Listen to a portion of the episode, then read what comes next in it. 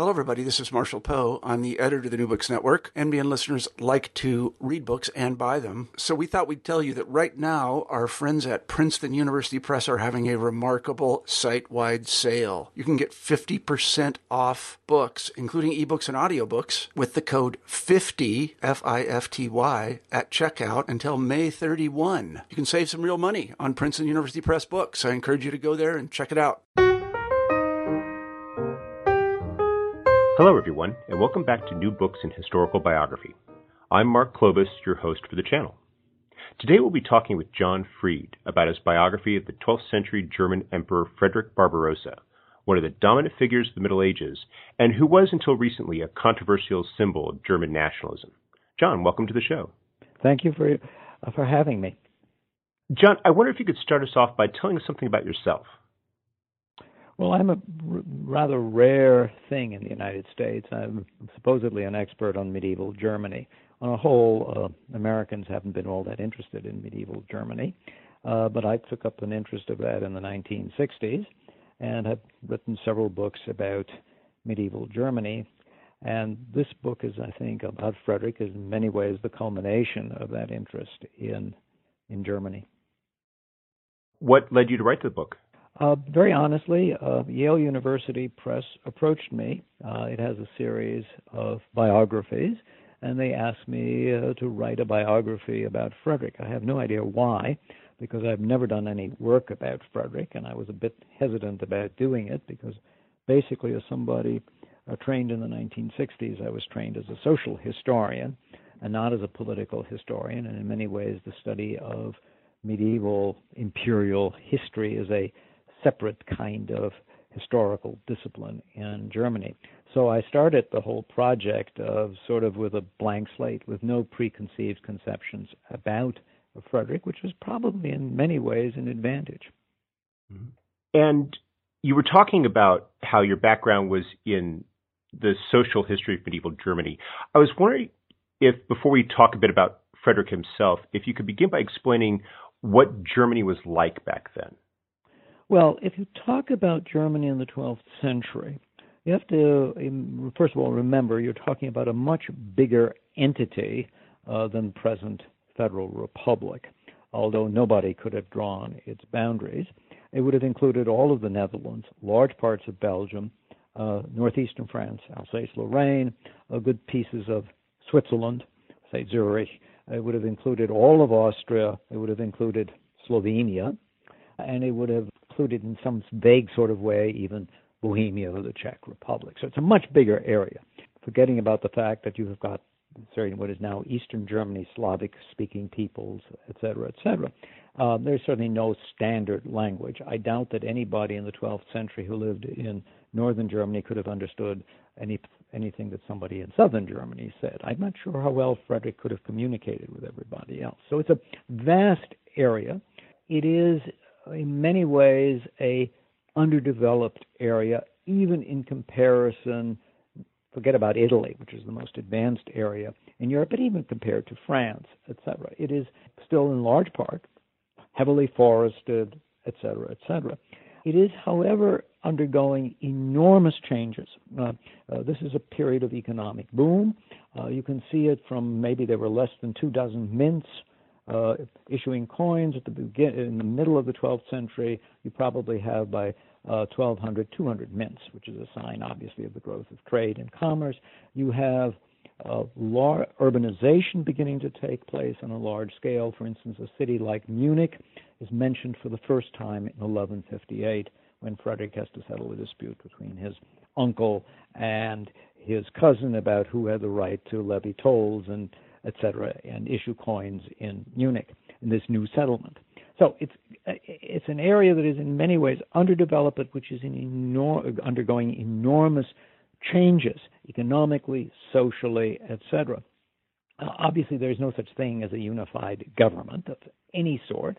What you have are so-called princes, uh, who are in theory uh, the tenants in chief of the crown, who dominate their local areas uh, again in these so-called principalities, whatever you want to call Brandenburg, Swabia, Austria.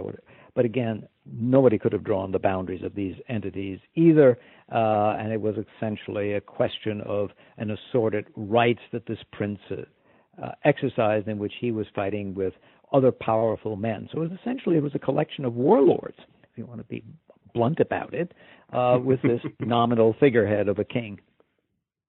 So the title of Holy Roman Emperor is a very grandiose title, but doesn't actually imply the sort of power that we might associate with the label of emperor from, say, Roman times or from more modern appellations?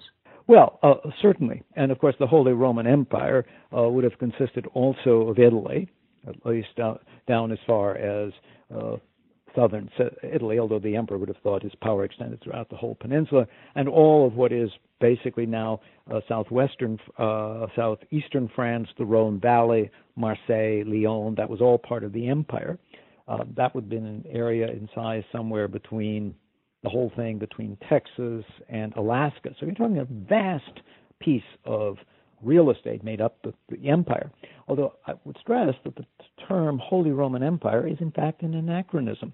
Uh, that's not a title they use. That that title is used only once in Frederick's reign. It was the Roman Empire. In 1157, they pick up the terminology Sacrum Imperium, Holy Empire, but they only put them together as Holy Roman Empire in one of his extant documents. And it's not really until the 1250s, when the whole thing has collapsed, that it becomes the standard terminology for the for this political entity. So we talk about it as the Holy Roman Empire, but that's not how they talked about it, um, except for that one document where in 1184 where the t- whole title pops up. Hmm, how interesting. So you have this very large entity, and you have this figure of the Roman emperor who ruled over this enormous amount of territory who were these emperors uh, at the start of the century, and, and who were these emperors during uh, Frederick's uh, childhood and developmental years? Well, the um, what had happened was you had dynasties. Uh, you had had what was called the Salian dynasty, uh, which ruled from 1024 to 1125. Uh, Frederick, we think, was born in, in December of 1122, so basically until he was three years old and uh, the Salian dynasty died out in the male line. And then the question was how did you select the new ruler? Uh, to what extent was it hereditary succession? To what extent was it an elective monarchy? Uh, there was an assumption that Frederick's father was the most likely heir to the throne in 1125 because his uh, his mother, Frederick's uh, paternal grandmother. Agnes was the the daughter of the Emperor Henry IV and the sister of the childless Emperor Henry V. He wasn't chosen as emperor. The elective principle ran, out, so they had an emperor, uh, emperor called Lothar III. In 1137, he dies. He's succeeded in 1138 by the Frederick's uncle, who is the younger brother of Frederick's father, Conrad III. So with that, you begin what is called the Staufer dynasty. And then Frederick succeeds in turn in 1152. But the rules for how you became emperor uh, were up, a bit up in the air. It was a combination of elective monarchy, which was predominant, but also notions of hereditary succession. And we need to keep in mind that that was true in varying degrees all over Europe. Right? Uh, uh, by modern rules of succession, King John would not have succeeded Richard the Lionheart as King of England in 1199. Uh, so these rules were only gradually formulated as precedents were set. So the German situation was pretty vague. And yet, in spite of this vagueness and the flexibility, one of the points you make uh, in the book is that Frederick was raised without any sort of apparent expectation that he was ever going to become the emperor. Yes, I think that's I think true. I mean, his father had been the most likely candidate. That was 1125, and then the Staufer family, uh, of which Frederick was supposedly a member, uh, selects uh, Conrad instead, the younger brother, as the sort of anti-king, and he eventually succeeds to the crown.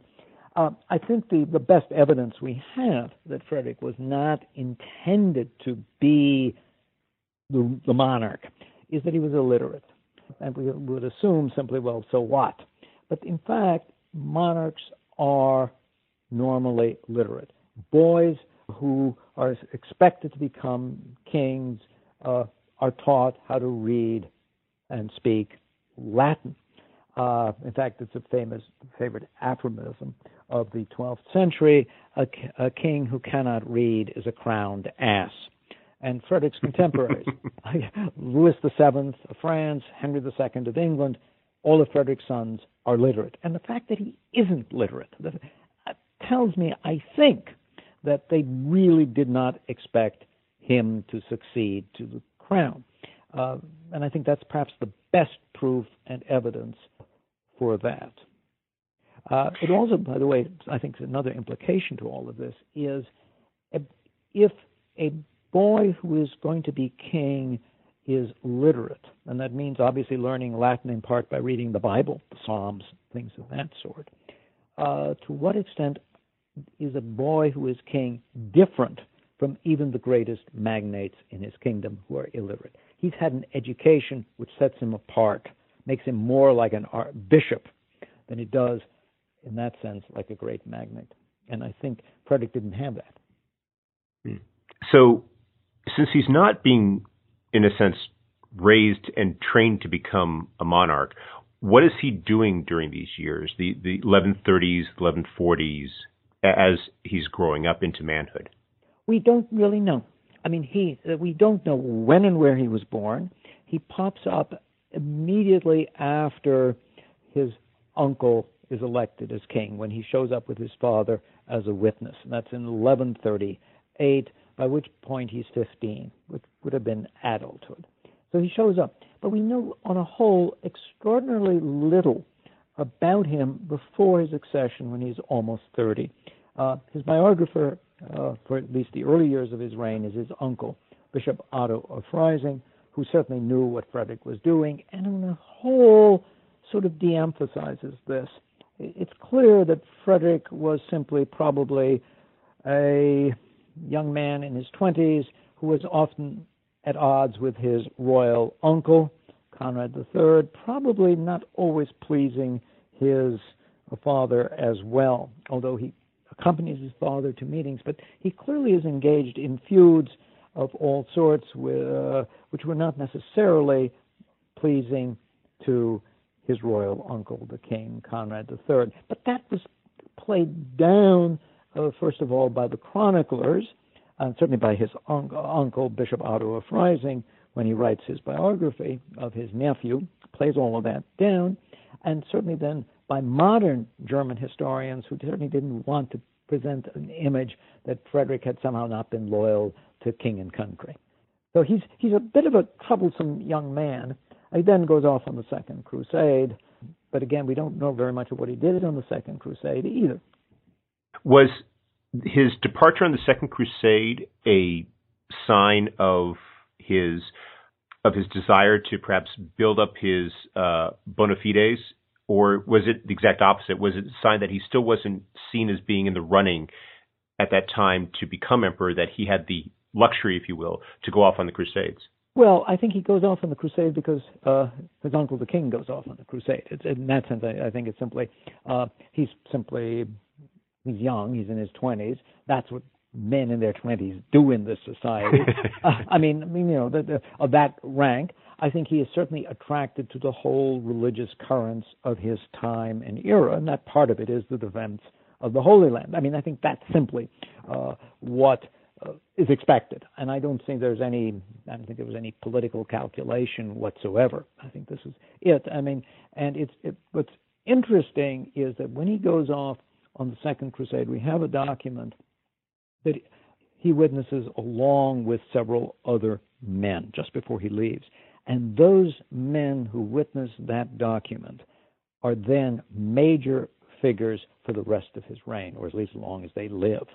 So it's clear that by this point, these young men who probably engaged in his adventures, including going on the Second Crusade, were then essentially his the inner core of companions, if you want to use that, the men who were there on his campaigns and fighting. So he builds up at that point a, a kind of coterie of, of individuals to whom he is then attached in some ways for the rest of his life. Hmm. So then, how does he become the emperor? Well, that's an interesting question. Uh, as I say, we see Frederick, the early years of his reign, basically the, the, the, fir- the first four years, through the eyes of his uncle, Bishop Otto of Freising. Bishop Otto is one of the most learned men in 12th century Europe, and he's one of the great historians of all times. And he casts Frederick's election, selection, as uh, essentially unanimous, the obvious choice, etc., etc., etc. And that has, until recently, been the dominant view. He is chosen because he unites, says Otto Freising, uh, in his own person, two great feuding families.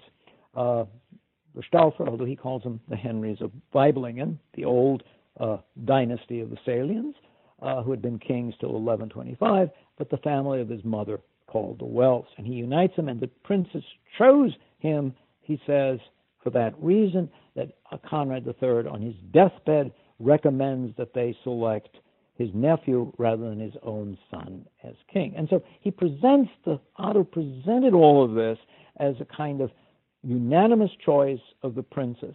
The modern German scholarship, and this has been the last maybe uh, 25 years, has come really to the conclusion that what we're really dealing with was a coup d'etat, in which essentially Frederick and the people loyal to him, above all his mother's relatives, the Welfs, uh, went ahead and arranged for his election. It was totally unprecedented to exclude the son of a king from the succession. Uh, Frederick had a younger cousin, first cousin, the future Duke Frederick IV of Swabia, who is probably five or seven years old at this point, and he's excluded from the succession, and that's obscured. They, it's a coup d'etat, and they move with unprecedented haste in the in winter, February and March, to elect him as king. I mean, they literally gallop across the countryside uh, to do this. And, and no king had been chosen that quickly as Frederick was chosen in, in on 4th of March, 1152, as king. So it was a coup d'état. Wow. So could you paint for us a picture of Frederick in 1152? I mean, what was he like physically? What was his personal status? Was he married? Was he single? Well, he's probably just under 30. I mean, uh, uh, his marital status is a rather intriguing question. Uh, he was probably married to a woman called Adela of Vohburg in what seems to have been a marriage that was forced upon him by Conrad III, his uncle, as part of the peacekeeping measures uh, just before he went off on a crusade. It's a complicated story, but but somehow to arrange peace in the kingdom by marrying off his, I think, rather troublesome son to Adela of Vohburg, to whom Frederick was rather closely related to, more closely un- related than we realized until very recently, which was complete violation of church law, but probably the fact that they allowed this to happen is a sign that they uh, were very eager to pacify the kingdom by arranging this marriage. It's hard to know exactly what happens uh, because Otto Freising, his biographer, only mentions uh, Adela in passing. In his phrase, Frederick sent uh, envoys off to Constantinople to, array, to try to obtain a Greek bride because he had recently been separated from his wife, no name given, on the grounds of consanguinity. Uh, no name given. The one charter that he issues in which, her, in which he appears after he becomes king only refers to his former wife, no name, and her brother is mentioned by name but without his title. Uh, he's just and her brother Berthold, in not given his title, Margrave of Vohburg. So, I mean, clearly they did their level best to cover up this marriage. If you look at it, they probably lived at most together as husband and wife for two years, and they procure instant he procures instantaneously a divorce on the grounds of consanguinity. From the Pope. I mean, he gets elected as king on the 4th of March and base of 1152, and the uh, annulment of the marriage occurs roughly on the 4th of March, 1153. So the, apparently, the first thing he must have done after he became uh, king was to get Rome to agree to the annulment of the marriage, and obviously Rome went along. So it's a, a very, very uh, strange story as to why he married her. Uh, you know why the haste to get the divorce, the divorce, technically on the grounds it was an annulment because it was done on consanguinity. Uh, very, very strange story, and they cover that up.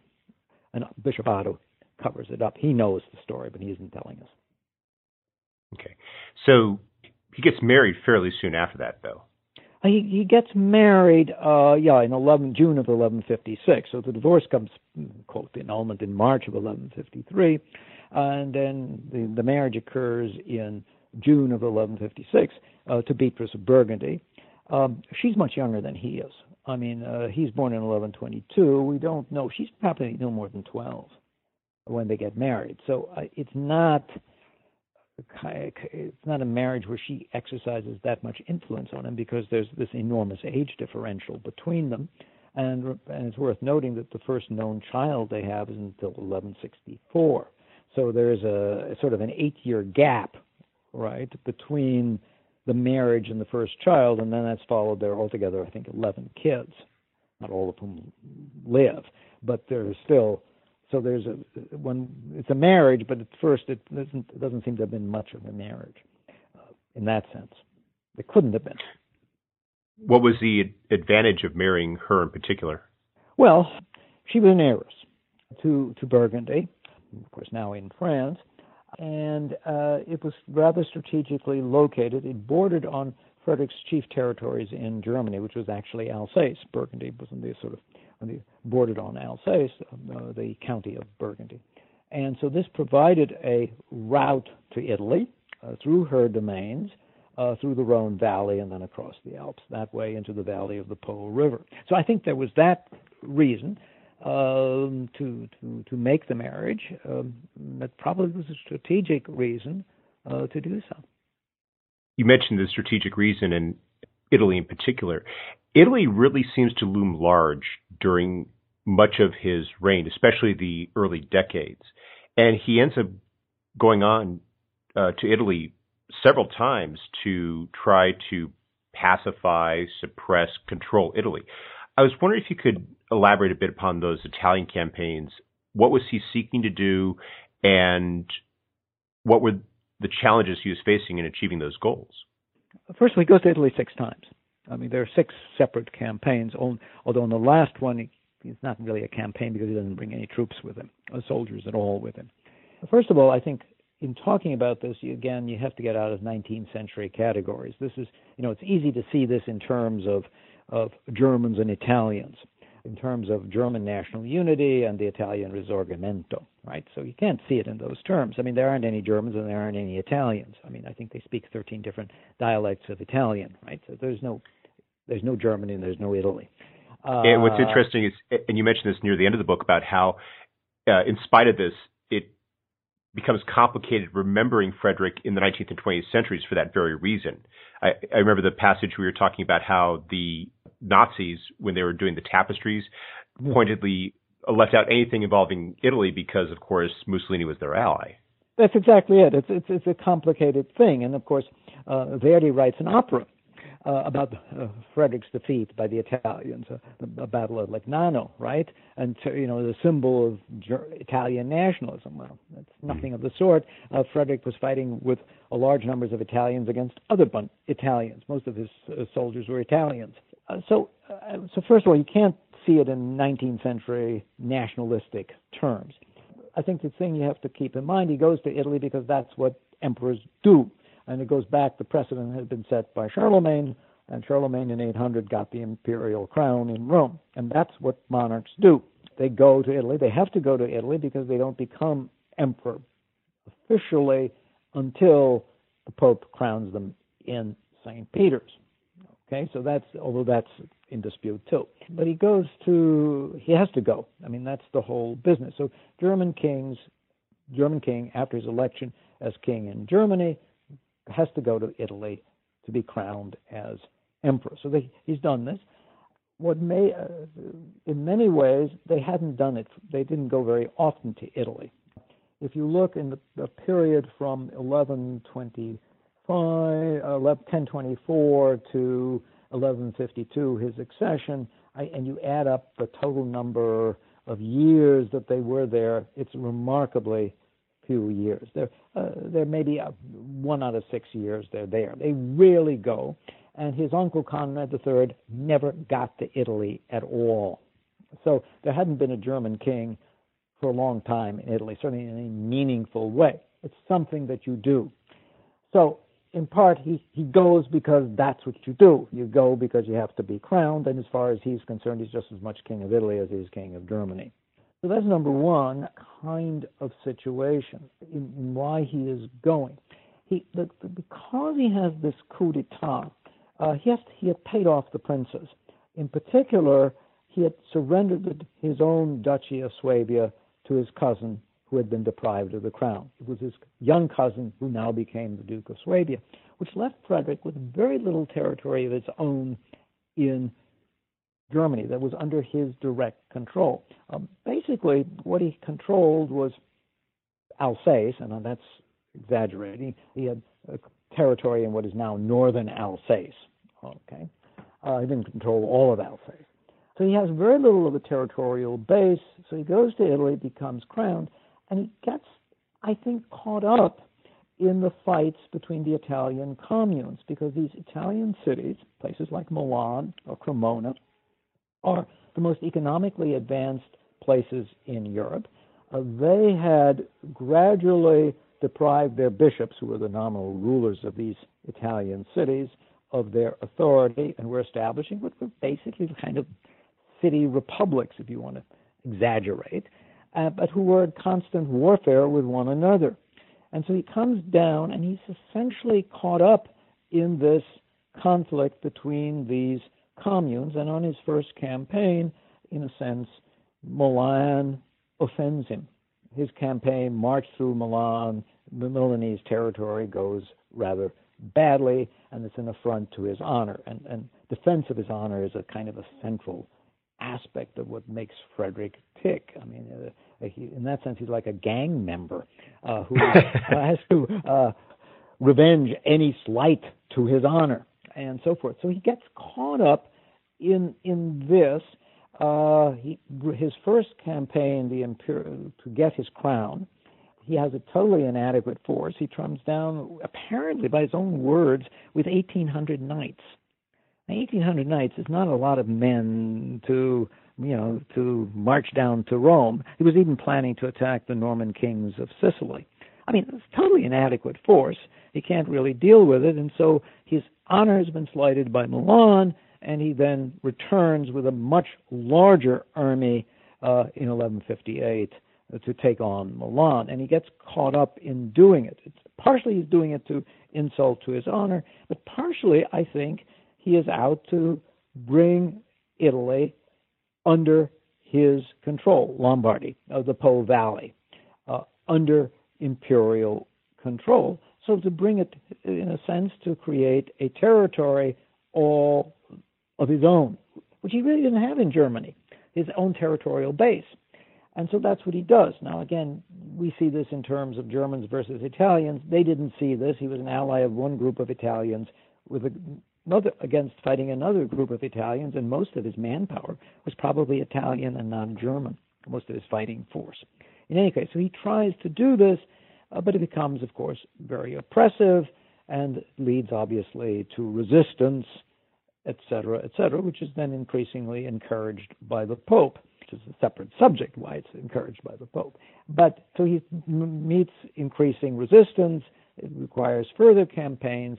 His army is annihilated, but are they not not by disease in 11 by by force of arms, but by disease. 1167, he gets crowned uh, in uh, St. Peter's again by his anti-pope, and the next day the plague breaks out or some disease, probably dysentery in his army. His army is wiped out. This is seen as simply the act of God destroying him, and then he comes back again.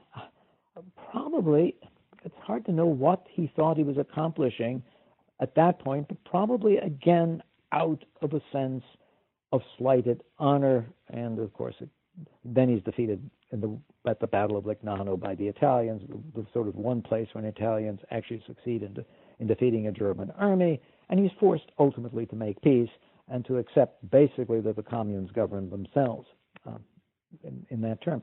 So in that sense, it's a it's a failed policy. I mean, he, he he he goes on these campaigns. He spends a third of his reign altogether in Italy. The most of it, in the end, accomplishing very very little except a, nominal recognition that he is the feudal overlord of these Italian communes. And such just the communes he's having these conflicts with. If you, as you already referenced, he's having these conflicts with the popes as well. Yes, he's having a conflict with the Pope as well. And in fact, the, the Pope encourages the Italian communes to resist him. The, the, the again, why he's having the conflict, uh, it, it, goes on, on several different levels. One of the things that, that Frederick asserts is that essentially all authority comes from the king, the regalian rights, royal rights, and that includes the right to hold a court, to levy tolls, uh, to mint coins, but also to hold to have a, a water uh, water mill on a stream, right? To have weights and measures, anything that we would regard as uh, you know governmental authority. And he claims that all of these regalian rights come from the crown. Now it's interesting. Nobody would claim that in Germany. They claim it in Italy, and therefore they and he essentially requires not only the Italian communes, but nobles and churches to show that they have a legal basis for asserting rights of government, including the right to mill grain. So you got all of this kind of stuff. And he includes the Pope within it, the papal, the territory of the, what comes eventually the papal states. With the implication is if the Pope gets his right to exercise authority in the papal states, from the emperor, he is the subordinate of the emperor, which is obviously unacceptable to the papacy. So that's mm-hmm. there, there's simply a, a, again a power struggle involved, a kind of power complex involved simply on that level in this whole business. There are other issues. I said you become emperor from the point that you are crowned by the pope. On one level, that's true, but by the time you get to Frederick's reign, uh, the Germans aren't really thinking any longer along those lines. Already in the reign of Conrad III, the notion is that essentially you get your power from the moment you're elected king in Germany. And essentially all you get is your title, but they're actually using the imperial title even before he's crowned by the Pope. Now, the popes don't accept that. They, the papal view is that he, you're not emperor until you're crowned by the Pope. The, the uh, essentially the Germans are arguing the Pope is just carrying out a ceremony. In a way, if I can use an analogy, uh, it's not a perfect analogy. It's the question: When do you get to be president of the United States? Is it the Chief Justice of the United States who administers the oath who makes you president, or you're president because you were elected by the by the people in the College of Electors. I mean, I think that's where you're getting at. And, and Frederick will essentially argue you're, you're emperor from the moment that you, you're exercising imperial authority from the moment that you're elected as the king in Germany. So there's that issue at stake. Uh, there are also all sorts of questions about the degree of royal control over the church, etc. But the more, in a sense, the fundamental issue is, of course, the relationship between the Pope as the head of the church and the emperor as the most powerful, most prestigious ruler in Christendom. And here you get to the whole investiture conflict uh, between 1075 and 1122, in which you've had the assertion of papal control over the church, and uh, and the notion that the church should be free from lay control the Emperor Henry III had actually appointed four popes, his four German bishops as popes. So the papacy won't have any of that. And so there's the question of the pope versus the emperor, but to what extent is the emperor get his power directly from God, separately from the Pope. And that's what, of course, is also at stake. So there's this whole Pope Emperor business. And it, in a sense, so both the threat of Frederick establishing his power in northern Italy and uh, certainly claiming power even in Rome, threat to the Pope's earthly power. There's also the theoretical issue what is the relationship between the Pope and the Emperor? And it comes to a head on the 7th of September, 1159, in an extraordinarily obscure event in which you have a disputed election in St. Peter's of the Pope. And uh, the majority candidate, Cardinal Roland, is, becomes Pope Alexander III. The problem was that Cardinal Roland had publicly insulted Frederick, or Frederick had insulted, uh, Frederick saw it in those terms at a place called Besançon uh, in October of uh, of 1157. So, so, so the, there was a personal animosity on Frederick, and so it was the honor issue comes up again. The honor issue, his his honor had been personally impugned by Roland, and so therefore he he could not accept him, and so the result is an 18-year schism in which Frederick uh, uh, recognizes four anti-popes, pretty much not the rest of Europe doesn't go along, and even in Germany, there's a great deal of reluctance to accept it. And he's finally forced, after his defeat at Legnano, he's finally forced by the German bishops who've had enough uh, to make peace and to accept Alexander as pope. And in what is probably, in many ways, the low point of his, his reign, he makes peace in Venice in July of 1177 at what has been called the First International Peace Conference. Uh, there are literally thousands of people present. We actually can identify thousands of people who are present. And he literally, in front of St. Mark's Cathedral, uh, he prostrates himself as a repentant sinner at the Pope's feet. You know? And I mean, talk about humiliation. Yeah. Mm-hmm. Uh, he does that and, and is essentially forced to give up uh, his claim which he had asserted that as emperor he had the right uh, to decide a disputed papal election because the pope was uh, Rome was a bishopric within his empire and he could decide disputed elections within his kingdom. And essentially he was giving up the claim that he really had uh, a power to select uh, pope that he had a right to intervene. So so it was an enormous defeat personal humiliation but also really a, a theoretical defeat as well. So really, after this point, he focuses more of his attention on the northern portion of the empire.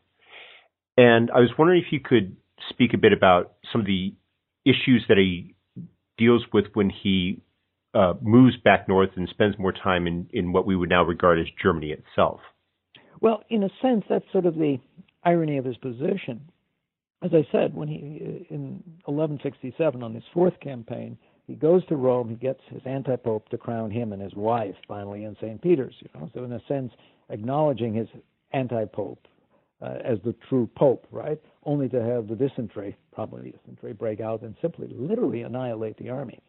But it turned out, in a way, that was to his advantage because this killed off a great many people, and it gave, including his cousin, who was the Duke of Swabia. So that gave him the chance now to have a territorial base in Germany itself. He got Swabia back, which he had been forced as a result of the coup in 1152 to surrender to his cousin. He got it back. He got back all sorts of other territory from people who had died out. So for the first time, really since his election, he had a territorial base. So the disaster, in that sense, was to his advantage, if that makes any sense, right? So he the silver lining. The silver lining, in a very uh, real sense, and so when, once that happens, he can begin to build up a territory in Germany, and that's what he does. Uh, and in some ways, he can finally accept the loss in Italy because he now has a territorial base in Germany. Uh, he can recognize the Italian communes as independent. The German princes weren't ready to go on any more campaigns in Italy anyway, and he's increasingly fighting it with mercenaries. Uh, uh, and it is Italian allies. Are very few princes who actually go on uh, these campaigns any any longer. So he's got a territorial base, in Germany. And uh, he can do this, and particularly obviously in Swabia, but it's a really uh, pretty much southern Germany, uh, exclude Bavaria, but but uh, all the way up to what is now well was the southern part of old East Germany. So it's a big swath of territory where you can set up, uh, acquire rights of various sorts. Again, none of this is compact, contiguous blocks of territory. It's an accumulation of all sorts of, assorted rights. But he's doing this. But that's true on the one hand, but it, his relationship to the princes has changed. In the first 15 years of his reign, uh, that is before, in a sense, this disaster of this uh, Fourth Italian campaign in 1166 67, the princes came on a regular basis to court, uh, and he settles their disputes among them. Um, after this, by the time you get particularly to the 1180s, they don't show up anymore. They don't show up. In the early years of his reign, he, he travels pretty extensively uh, throughout the kingdom. There, there is never a capital city. There is never a chief favored residence. Uh, he's basically in the saddle, and he's basically traveling over large stretches of this kingdom. By the time you get to the 1180s, he's not traveling very frequently north of the Main River. That is, say, north of Frankfurt, which is on the Main River. So he's pretty much confined to the south. He's building up his own territory, but he has very little contact with the other princes of the realm, whom he basically allows to do their own thing.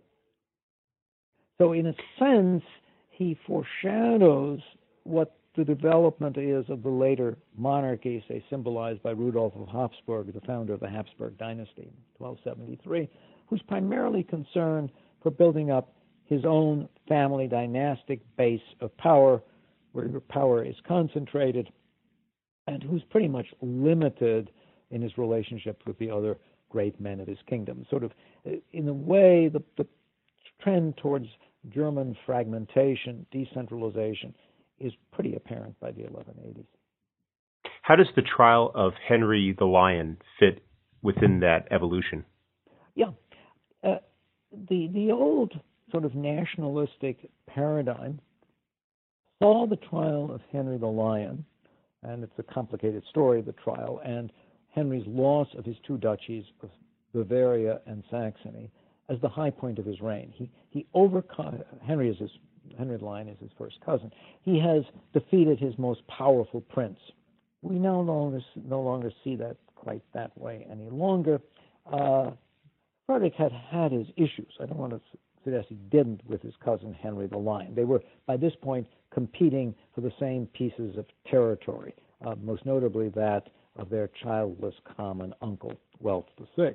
So there were personal issues at stake.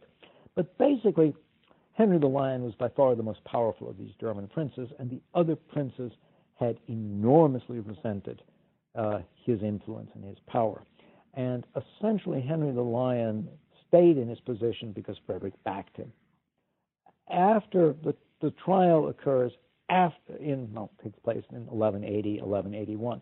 That is after Frederick himself has been personally humiliated in 1177 in Venice, where he's lost a great deal of his prestige. And the princes who've forced Frederick to make peace with the papacy have already arranged in part the terms of the uh, the of the peace with the papacy uh, to be hostile uh, to the interests of Henry the Lion. So they've already set this up, and they then proceed against Henry the Lion, and they basically force Frederick's hand. Uh, they force him to essentially agree to the deprivation of Henry of his duchies. They're forcing him. It was always, even though the problem always with this explanation that this was the high point of Frederick's reign was why was he unable to acquire anything for the monarchy, Saxony or Bavaria? people always kept in mind what had happened with Philip Augustus and King John in 1204, after 1204, when Philip Augustus was able to acquire Normandy and Anjou and Maine, right, the, as uh, King John lost his overpowerful vassal in France and build up the power of the French monarchy. And you had the case, yes, here too, you have a, the most powerful vassal of the king losing his territory. But the monarchy doesn't gain anything from it and no one could, you know, that, that was the contradiction.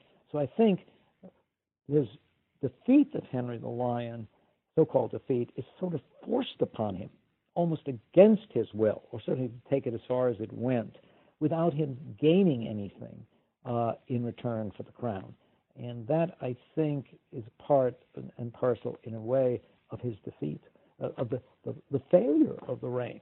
I mean, one hand successful, he does build up some territory, but it's dynastic power in southern Germany. But he's not able to really gain long lasting benefits for the crown. That, that's one of the contradictions that really stands out in your book is that on the one hand, Frederick Barbarossa is this large figure in German history. He's this large figure in medieval history. And yet, the way you spell out his uh, reign, it's a series of regular setbacks. Mm-hmm. And I know we're going to get to the uh, you know question of his of his posthumous image in just a little bit, but I, I that, that I never really picked up on just how dramatic that contradiction was until you detail it. You know, Italy, the the setbacks of, of Henry the Lion, and then of course he at the end of his reign goes on this crusade. Yeah, and and and the crusade is again ambiguous, right? I mean, in a sense, the crusade is what saves his reputation. I mean, my guess is, is if he had died in bed, you know, or died in Germany, um, he, this, all of this would not have built up. It's, it's the fact that he goes off on crusade and dies for the faith. But that's ambiguous, like so many things in his reign. Uh, he marches through the Balkans, he marches through Asia Minor. He does defeat the Seljuk Turks at the Battle of Iconium in what is now southeastern uh, Turkey.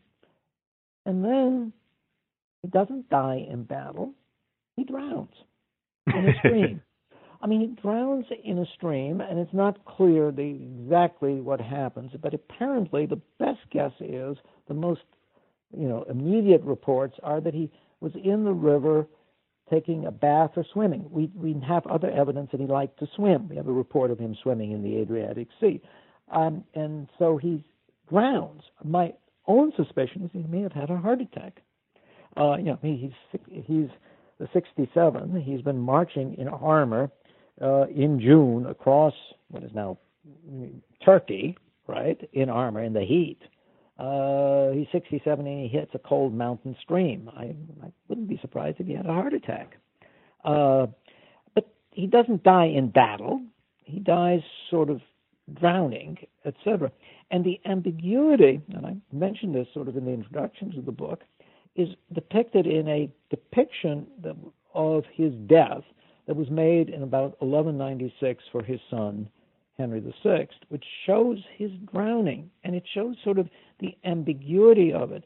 On the one hand, his soul is being represented like a baby in swaddling clothes, is being picked up by an angel, right, and being carried to heaven. So he's, you know, he's he's died as a martyr, but the depiction of his is on his horseback. He wasn't on a horse; he was swimming, but it, which is sort of modeled after medieval representations of Pharaoh drowning in the Red Sea, right?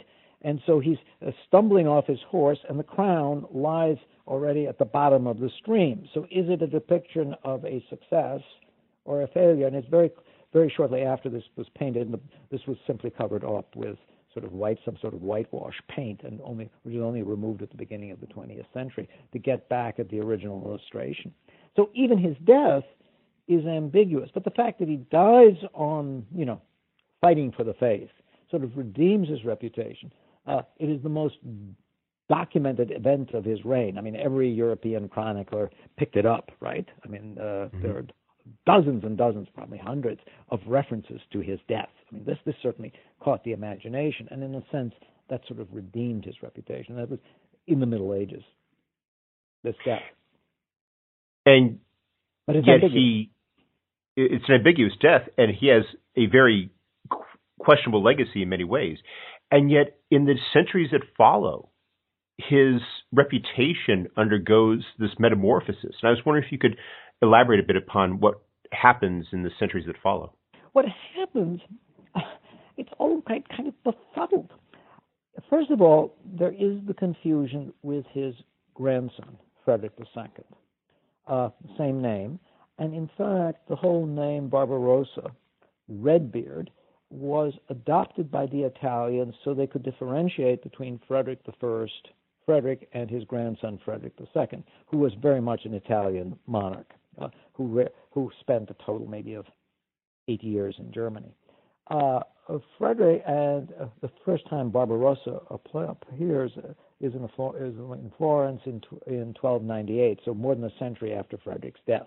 It is never used in the Middle Ages for Frederick. It means Redbeard, although the evidence suggests he was a blonde and not red, but that's, again, sort of mytho- mythologizing. But they had problems differentiating between Frederick I and Frederick II. Uh, Frederick II, of course, became also all sorts of almost a legendary figure in his own lifetime. He was either seen as the last emperor who would restore the Holy Land to the Christian faith. He was also seen widely as the Antichrist. And there were all of these speculations, which all went awry when Frederick II dies in December of 11, uh, 1250, in, peacefully in bed in Sicily. So all of that, you know, all of this myth. So, and there was a myth that he hadn't really died, he hadn't fulfilled his apocalyptic expectations, and that Frederick II was coming back eventually, et cetera, et cetera, et cetera. What he was going to do, he was either going to pur- he was going to purge and purify the church, or it was or it was the Antichrist coming back. That was all very vague. So there was a notion of returning emperor. And, and you mentioned that that was very much contingent upon the fact that his body was not in Germany. Yeah, and, uh, of course, but but this was about Frederick II. Uh, but what then happens gradually is they uh, blend the two two monarchs together, and made possible in part because Frederick I wasn't in Germany. I, I, none of this would have happened if Frederick had died in Germany or if they'd brought the body back to Germany. But instead, the body was well was out there, and we don't quite know where it ended up. Right? I mean, when he was uh, buried in pieces. Let's let's leave it at that. Right? There's various ste- steps along the way. I think in the end it was just the bones which were supposed to either go to Tyre, ultimately to Jerusalem, to be probably buried in the Church of the Holy Sepulchre, if they had captured Jerusalem on the Third Crusade. But that didn't happen. But that was probably where he would have ended up. If he had ended up there, then none of this would have happened either. But the two Fredericks were conflated, and so the by the say the 15th century, the notion is that a Frederick, and it's not clear whether Frederick one or two, is asleep someplace, and they're saying he's asleep in a place called the Kyffhäuser, which is a mountain uh, in which there was a castle, which uh, where he stayed at least once in Thuringia, but significantly enough, located in two places that are very important in later German history. One was Wittenberg, Luther and the 95 Theses, and the other is Weimar and all the associations of Weimar, uh, Goethe, and then ultimately the, the, Weimar Republic. But, but there's all of that association. So the Kyffhäuser is in proximity to Wittenberg and Weimar, and the notion is that he is somehow, a Frederick is sleeping. And gradually it shifts from being just ambiguous who the Frederick is to Frederick Barbarossa. And essentially, then, at the beginning of the 19th century, in the disappointment that follows the Congress of Vienna and the failure to achieve national unity.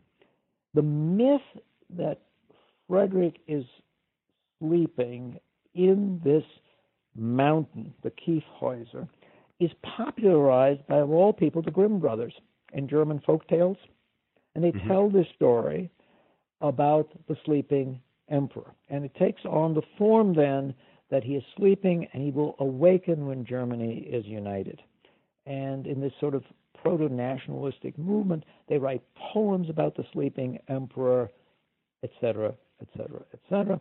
The most famous one uh, was Maya, written in 1817, a man called Friedrich Rückert, about how he will awaken when Germany is united. And when Germany is united in 1871, it became part of the required school curriculum throughout the country.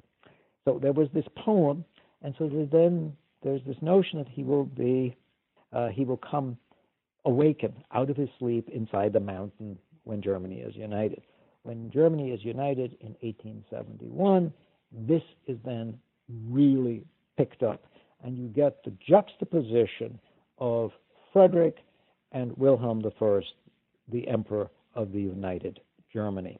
Uh, from 1871 onward, Wilhelm I is called Barba Blanca, which means white beard, and you get the notion of what you've got is that at various times when Germany has been disunited, uh, in chaos, you've got the great leader and the restoration by a great leader.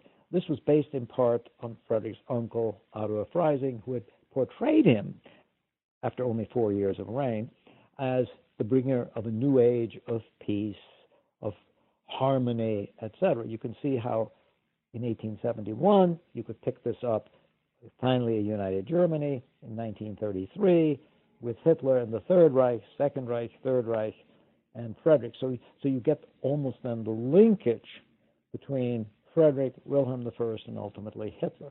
And all of this has been played out in massive ways, in publicly, most famously in a, in a monument that was then erected on the Kyffhäuser, which is a huge monument built in 1890s, showing Wilhelm I on top of the mountain in a huge equestrian statue, but carved into the mountain is Frederick awakening, and that's on the mountainside, etc., etc.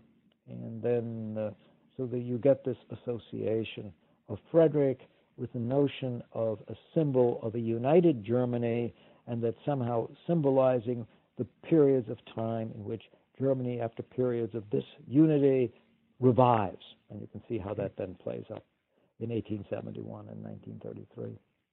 And you point out the irony that was reflected in Wilhelm II's attitude towards Frederick, which was that he wasn't, the Prussians themselves were not part of that Holy Roman uh, German uh, realm during Barbarossa's time. So there was this almost this discomfort because it had this effect of perhaps highlighting or underscoring the fact that the Prussians weren't 100% part of that medieval German tradition. No, the Prussians weren't, and of course the ancestors of the Hohenzollern dynasty had been just counts, and they hadn't been major players, unlike the other German princes.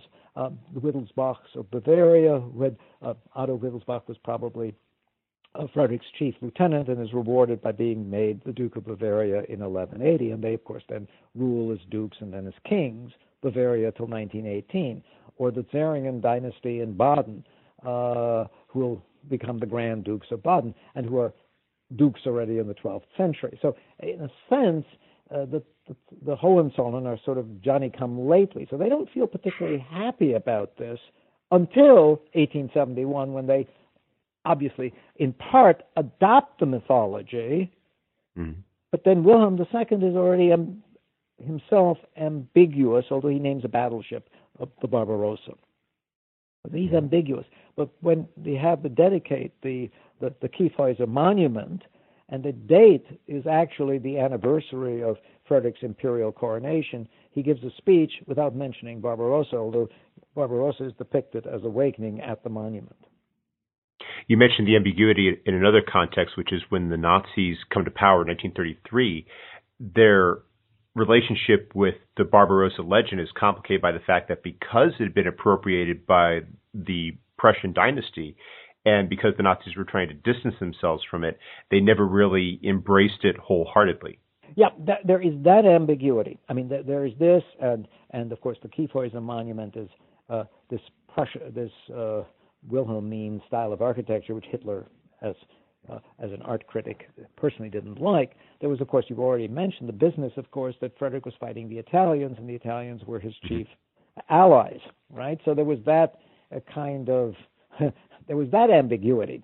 And, yes. and, and, and, so you you know in a sense Frederick was associated then with the Prussian monarchist tradition, which in many ways Hitler opposed. So so there was this, this ambiguity, and many of the uh, Nazis were much more attracted to Henry the Lion, who had been busy, after all, fighting the Slavs uh, in what is now Mecklenburg, etc., that is northern Germany, and uh, conquering Slavs. And that seemed to be, of course, a much better model in many ways than Frederick.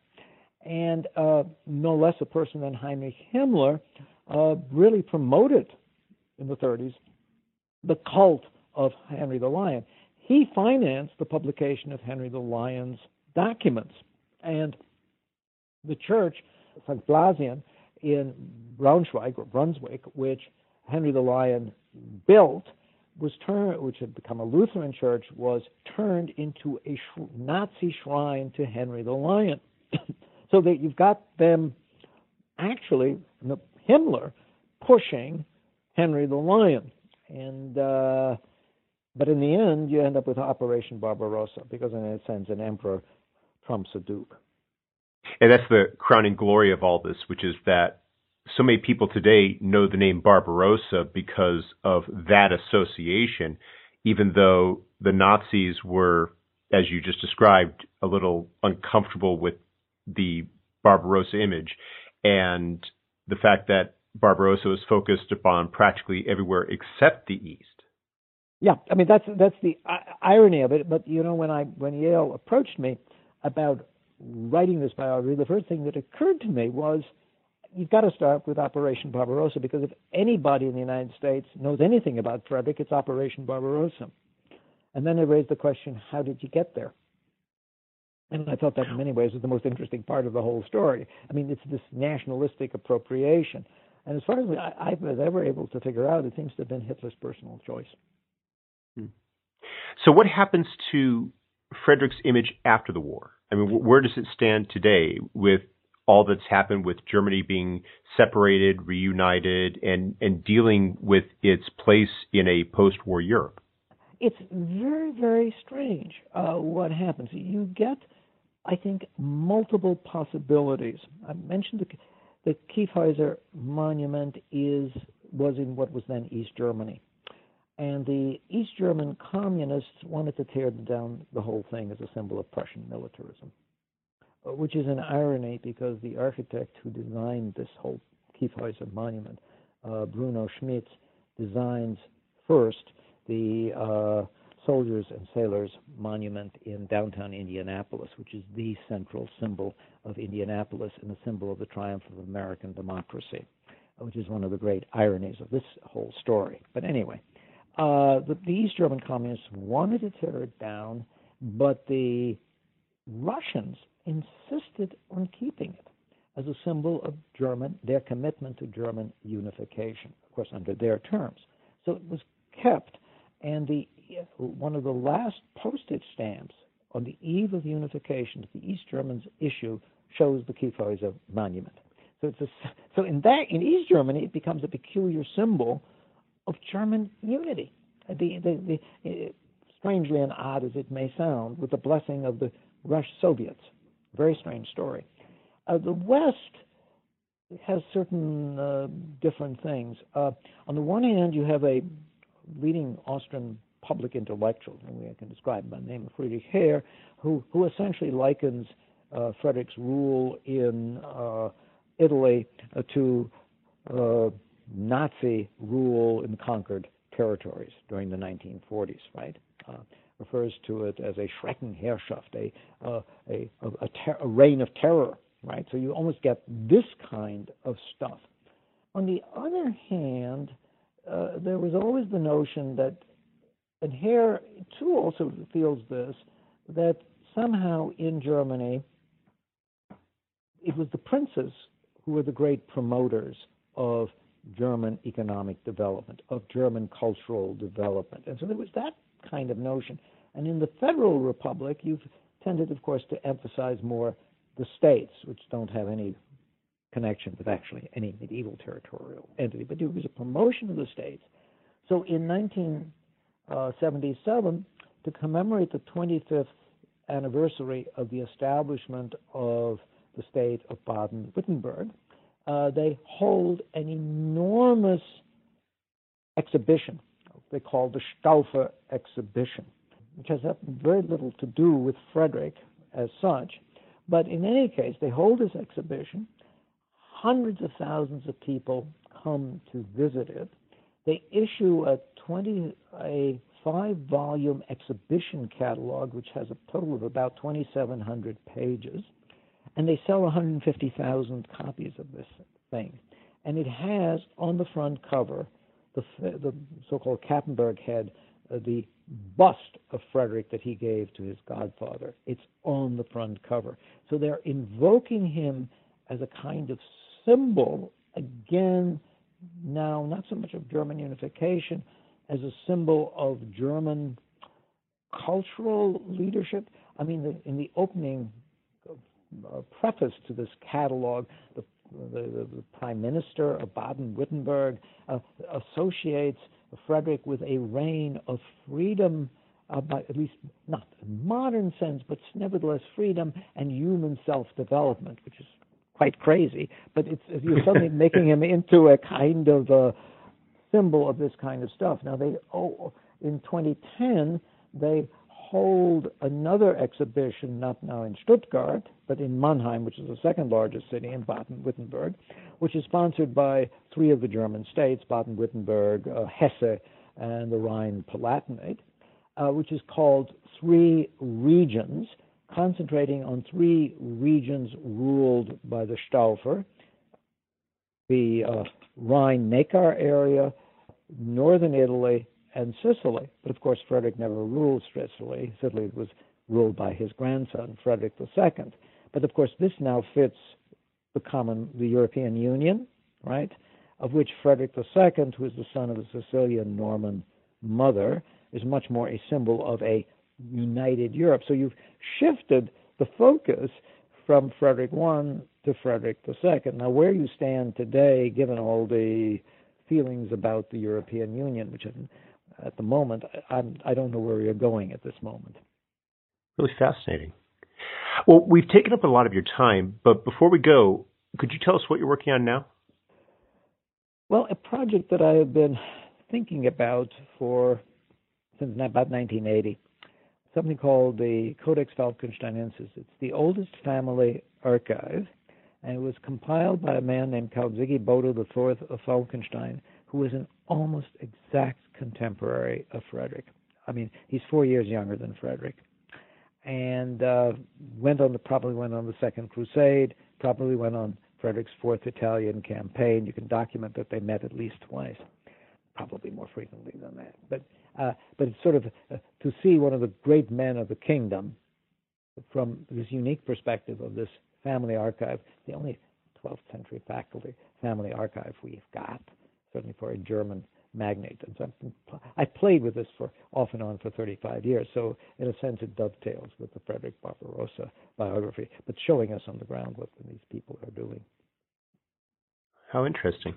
Well, thank you very much for taking some time out of your schedule to speak with us here about your book. It's a great book, and I hope you know not, not just in terms of Frederick's life, but also this legacy, which seems so totally divorced from what he did.